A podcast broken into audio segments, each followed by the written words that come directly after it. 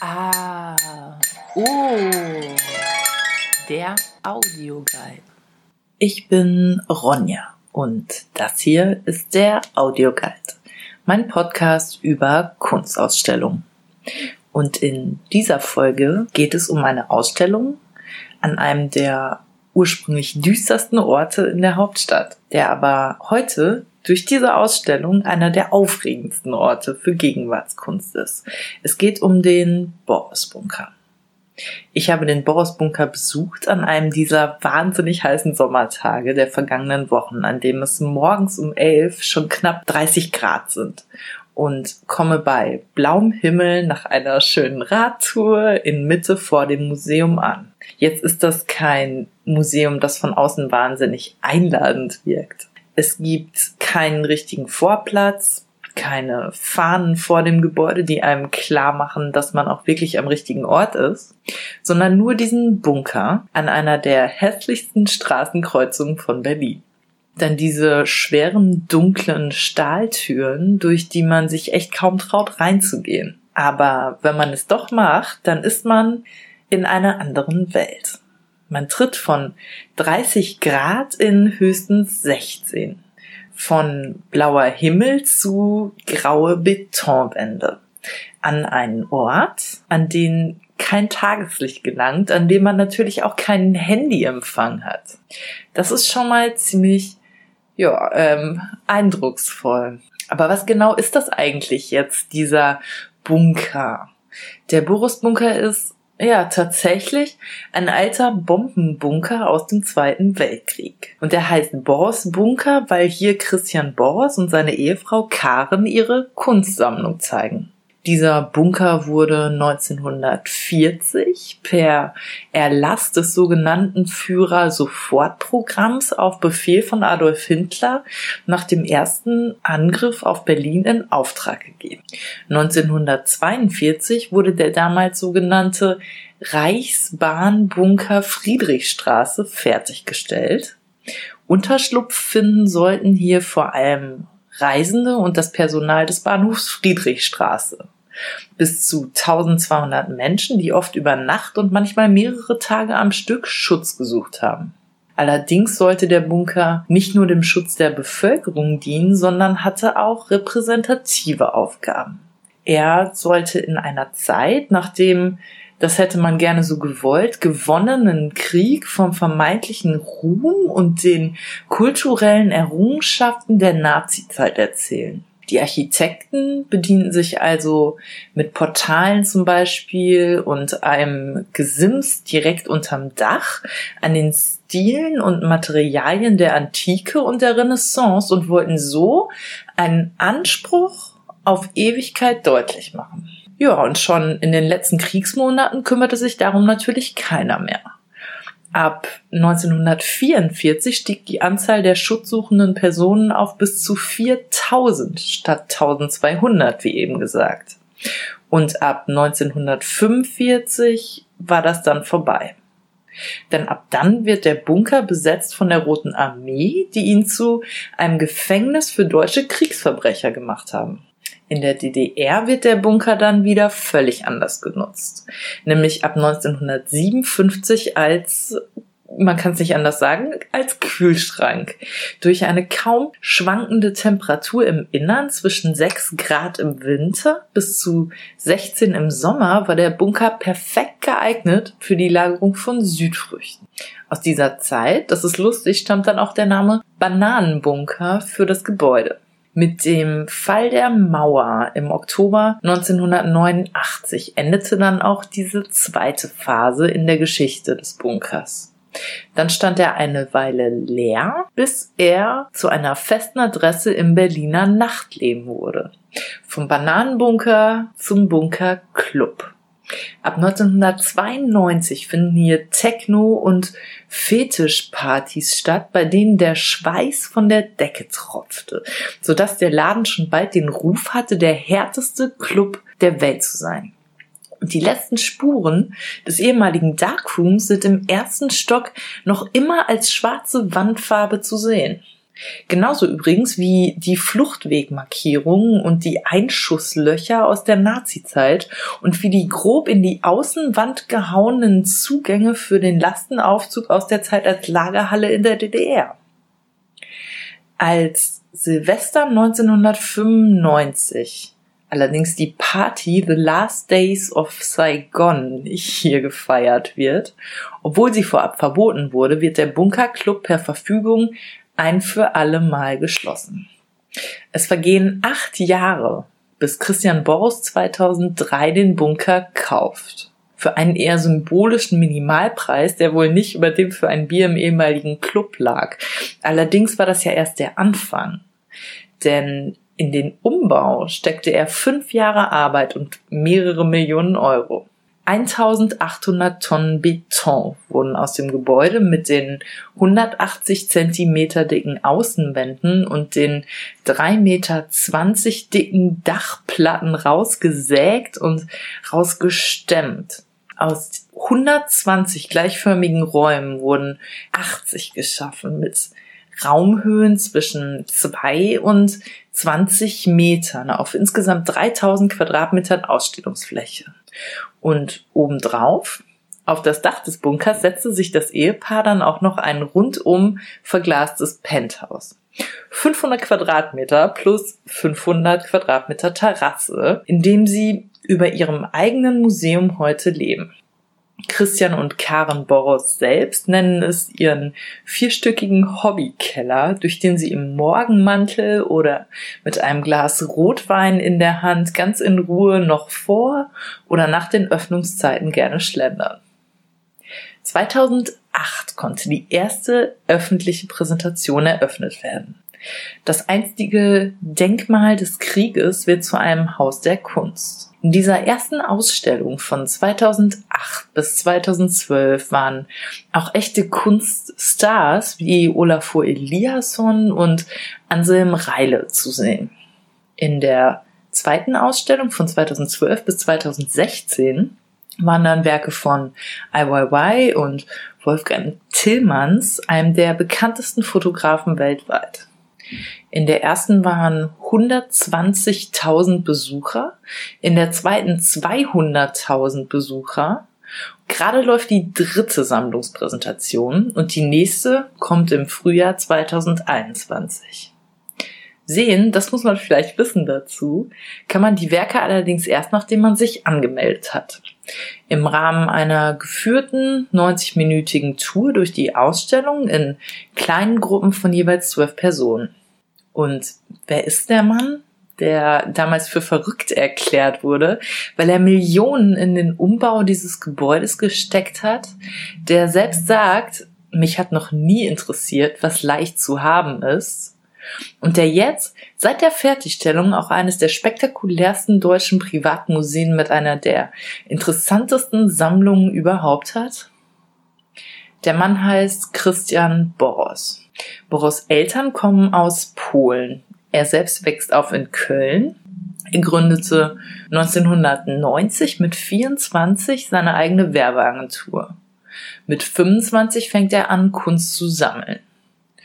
Und offenbar lässt sich mit Werbung für Coca-Cola oder auch Leica ganz gutes Geld verdienen, denn heute hat er eine Kunstsammlung von 700 Werken. Gleich eines seiner ersten Werke war ein Foto von Wolfgang Tillmanns, den damals noch kaum einer kannte. Ungefähr 400 Mark hat Christian Boros 1990 dafür bezahlt. Heute hingegen ist er einer der teuersten Fotografen der Welt, für dessen Bilder man Rekordsummen von knapp 600.000 Euro hinblättert.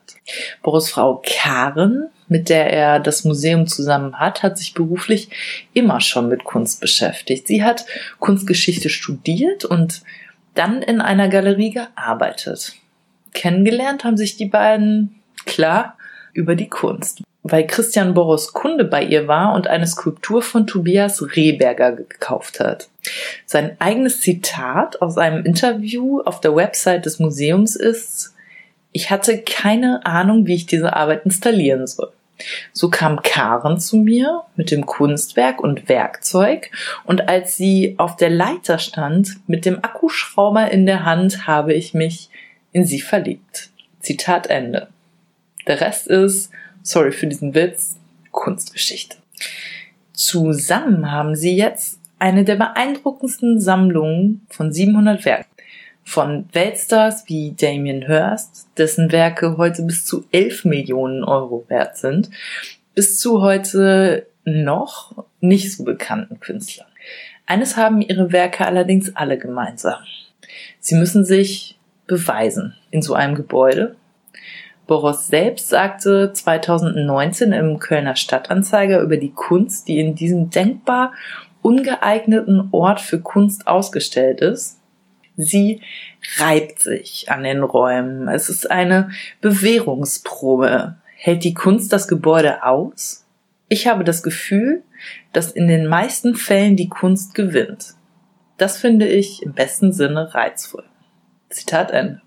Und um jetzt ein bisschen tiefer reinzugehen, habe ich mir drei Künstler ausgesucht, die in der aktuellen Ausstellung zu sehen sind, deren Werke ich noch ein bisschen genauer beschreiben will.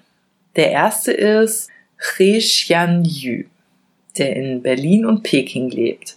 In der Ausstellung im Boris Bunker zeigt er eine Installation, die aus 24 goldenen Abgüssen von handelsüblichen Eierkartons besteht. Und was soll das? Diese 24 goldenen Eierkartons? Das soll unsere Aufmerksamkeit auf teilweise willkürliche Zuschreibungen von Wert lenken. Denn ein Eierkarton ist nun eigentlich ein ganz banaler Alltagsgegenstand, der nur dazu da ist, um das zerbrechliche Ei sicher zu transportieren.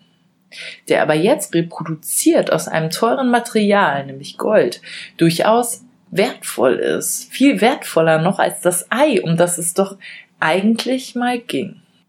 Der zweite Künstler, über den ich sprechen will, ist Chris Martin ein belgischer Konzeptkünstler aus Gent, der mit vorgefundenen Materialien und Gegenständen arbeitet, an denen er immer nur kleine Veränderungen oder Ergänzungen vornimmt und damit aber eine große Wirkung erzielt.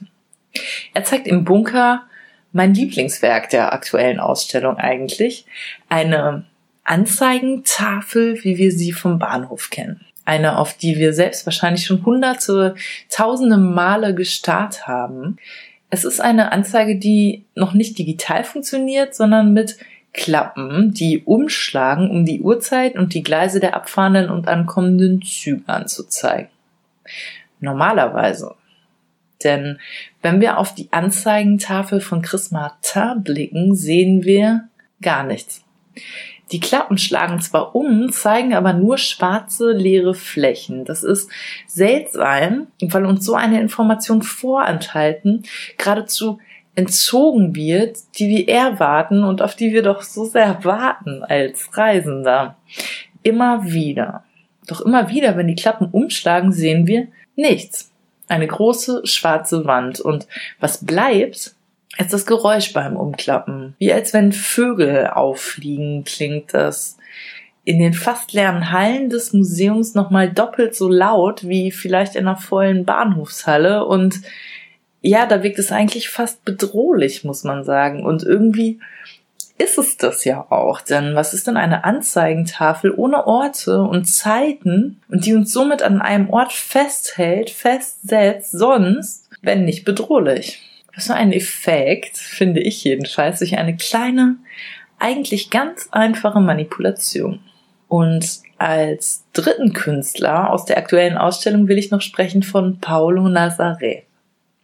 Paulo Nazareth lebt und arbeitet in Brasilien. Aber die Arbeit, über die ich erzählen möchte, ist in der westafrikanischen Hafenstadt Ouida in Benin entstanden. Diese Stadt war einst ein zentraler Umschlagplatz für transatlantischen Sklavenhandel. Hier steht der sogenannte Baum des Vergessens, den abergläubische Sklavenhändler dort errichtet haben. Sie ließen Neuankömmlinge den Baum siebenmal umkreisen, um ihnen so die Erinnerung an ihre Heimat, an ihr früheres Leben und somit auch ihre Widerspenstigkeit zu nehmen. Nazareth läuft in seiner Arbeit einer Videoaufnahme jetzt nicht siebenmal um diesen Baum, sondern 437 Mal. in umgekehrter Richtung, also rückwärts. Damit arbeitet er nicht nur die eigene Familiengeschichte auf, damit will er auch auf die Unmöglichkeit hinweisen, das Leid und das Unrecht in der Geschichte des Sklavenhandels wieder gutmachen zu können. Er zeigt den Sklavenhandel und dieses unmenschliche Ritual des Identitätsvergessens einfach zurückzuspulen. Das geht nicht. Interessant ist noch, finde ich, Nazareth verdient keinen Cent mit seiner Kunst. Er verkauft seine Werke zwar an Sammler, die werden auch in Museen gezeigt, wie bei Boris zum Beispiel. Aber alles, was er einnimmt, wird an indigene Wohltätigkeitsorganisationen gespendet. Nazareth, auch das ist interessant in diesem Zusammenhang, ist übrigens der einzige schwarze Künstler in der Ausstellung. Ob das in der vierten Ausstellung ab Frühjahr 2021 anders wird und dann mehr Werke von People of Color zu sehen sein werden, bleibt zu hoffen, ist aber auch ehrlich gesagt ziemlich wahrscheinlich. Das ist nämlich schon jetzt ganz anders in der Ausstellung, die Boris ab dem 9. September im Berghain zeigt. Und das ist noch etwas, wovon ich am Ende dieser Folge unbedingt erzählen will. Es geht nämlich tatsächlich um das Berghain, um den Club, einen der besten Clubs der Welt, äh, immer noch. Der aber, und das haben Museen mit Clubs ja nun gemeinsam, natürlich geschlossen war. Und dieser Club ist ja bis heute noch geschlossen, im Gegensatz zu künstlerischen Einrichtungen, die, wenn auch unter strengen Auflagen, inzwischen wieder geöffnet haben. Und genau deswegen tun sich jetzt beide zusammen. Und nur durch diese Zusammenarbeit eröffnet jetzt auch das Berghain wieder. Nicht als Club, aber auf 3500 Quadratmetern als Ausstellungsfläche für das Studio Berlin. In der Ausstellung Studio Berlin zeigen jetzt 80 Künstler und Künstlerinnen ihre Fotos, ihre Skulpturen, ihre Malerei, Videos und Soundinstallationen, ihre Performances und Installationen. Studio Berlin heißt das Ganze, weil es eine Auseinandersetzung werden soll mit der aktuellen Situation. So wie ja auch ein Künstlerstudio ein Ort der Reflexion ist, aus der dann Kunst entsteht. Und hier im Studio Berlin soll es vor allem um die Frage gehen, wie Corona unsere Gegenwart verändert hat. Dazu sehen sind Kunststars wie Isa Genskin, die nicht nur die Ex-Frau von Gerhard Richter ist, sondern die zum Beispiel durch Installationen, bei denen sie der Nofretete eine Sonnenbrille aufsetzt, im Ausland den Ruf hat, Deutschlands schrägste Künstlerin zu sein. Oder Julius von Bismarck, der ab dieser Woche in der Bundeskunsthalle in Bonn eine große Ausstellung hat und sich auf ganz eigene Art und Weise mit Naturgewalten auseinandersetzt, indem er nämlich zum Beispiel in seinen Werken schon das Meer peitschte und Blitze in Venezuela einfing. Und auch er ist dabei. Sven Marquardt, der berühmte Türsteher vom Berghain, der wegen seiner vielen Gesichtspiercings und Tattoos von Fans und Clubbesuchern liebevoll auch Schrottfresse genannt wird, der aber eben auch ein wirklich guter Fotograf ist. Und auch junge und noch unentdeckte Künstler sind dabei und eben auch einige mit Migrationshintergrund und wie eben schon angedeutet, People of Color. Interessant ist hier zum Beispiel Mark Brandenburg, der tatsächlich so heißt, der seit 2009 bereits eine permanente Installation im Berghain zeigt einen Siebdruck aus Glas, der abstrakt, irgendwie geheimnisvoll und zum Berghain passend wie ein Blick durch ein Kaleidoskop auf LSD aussieht. Ich bin ziemlich gespannt, was jetzt von ihm zu sehen sein wird. Ab dem 9. September geht es los mit dem Studio Berlin und die Ausstellung bleibt so lange, bis das Berghain und die anderen Clubs regulär wieder öffnen dürfen bis man hier halt so endlich wieder tanzen darf. Allerdings ist das sicher noch eine ganze Weile und so lange stehen die Besucher hier eben Schlange für die Kunst. Und das sind doch schon mal ganz gute Nachrichten für die Kulturszene und für den Club eigentlich auch, finde ich. Und das war's. Das war die neue Folge vom Audioguide über die Sammlung Boros und über das Boros Studio Berlin im Berghain. Ich sag bis dann.